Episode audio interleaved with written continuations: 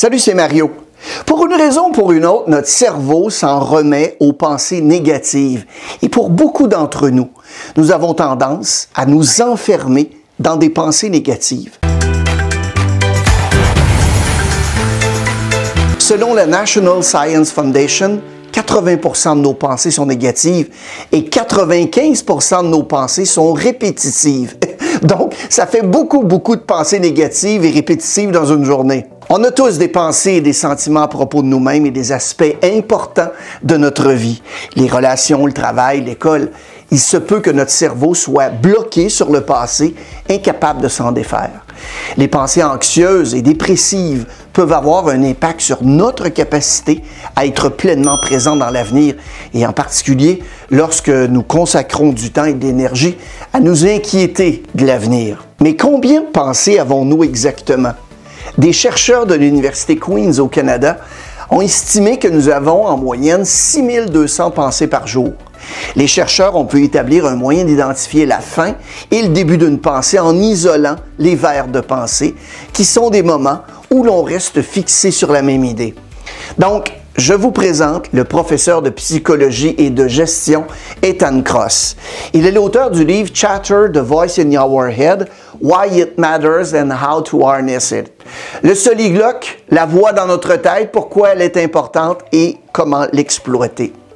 Le professeur Cross démontre dans son livre que le soliloque est l'un des grands problèmes auxquels nous sommes confrontés en tant qu'espèce.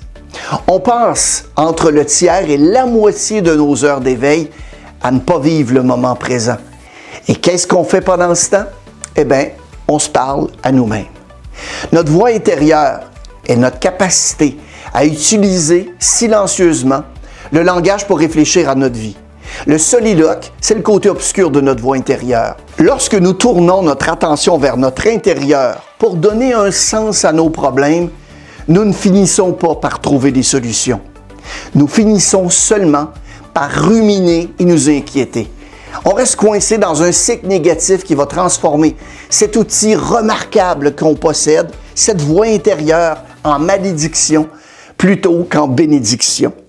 Il y a de nombreux scientifiques qui pensent que le langage, c'est un outil qui va nous aider à naviguer dans le monde et que notre capacité à utiliser le langage va servir non seulement à communiquer avec les autres, mais aussi pour communiquer avec nous-mêmes.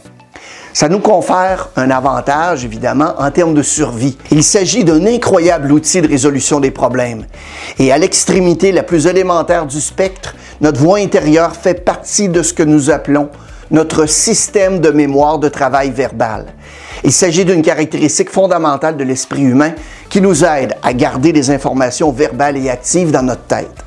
Notre voix intérieure va nous permettre également de simuler et de planifier. Ainsi, avant une présentation importante, je me remémore dans ma tête ce que je vais dire, quels sont les différents points que je vais aborder. J'entends les questions que le public va me poser j'y réponds à mon tour dans ma tête. Je simule cet échange et j'utilise ma voix intérieure pour m'aider à le faire. Notre voix intérieure nous aide à nous contrôler. D'ailleurs, pensez à la dernière fois que vous avez eu envie de juger un client que vous venez à peine de rencontrer en vous disant Ah, lui ou elle n'est pas sérieux, sérieuse dans sa démarche. Cependant, vous vous êtes dit Non, fais-le pas parce que tu peux le regretter. C'est votre voix intérieure. La voix intérieure nous aide à scénariser notre vie. On est nombreux à nous tourner vers l'intérieur pour trouver un récit qui va expliquer nos expériences d'une manière qui donne forme à notre compréhension de qui nous sommes, de notre identité. Parfois, cette voix intérieure peut être une source d'aide incroyable, mais à d'autres moments, elle peut vraiment, vraiment nous faire sombrer. Tout d'abord, elle nous empêche de nous concentrer. Le soliloque accapare notre attention. Le soliloque peut également créer des frictions dans nos relations parce qu'on parle sans cesse de nos problèmes et qu'on n'écoute pas beaucoup les autres. On sait aussi que le soliloque peut avoir de graves effets négatifs sur la santé physique. Vous avez probablement entendu dire que le stress tue, mais ce n'est pas tout à fait vrai. La réponse au stress est une réponse adaptative. Ce qui rend le stress toxique, c'est lorsqu'il reste chroniquement élevé au fil du temps. C'est précisément ce que fait le soliloque.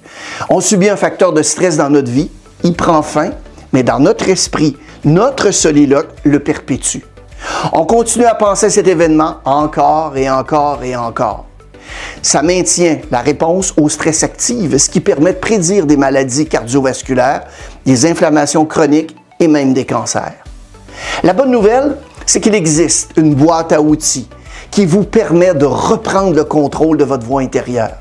Il y a des choses qu'on peut faire par nous-mêmes, des façons d'exploiter nos relations avec d'autres personnes et même des façons d'interagir avec des environnements physiques.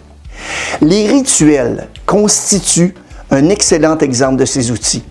On aime avoir le contrôle et lorsqu'on est confronté au soliloque, on a souvent l'impression que nos pensées nous contrôlent. La science, en fait, nous a appris qu'on peut compenser ce sentiment de perte de contrôle en créant de l'ordre autour de nous.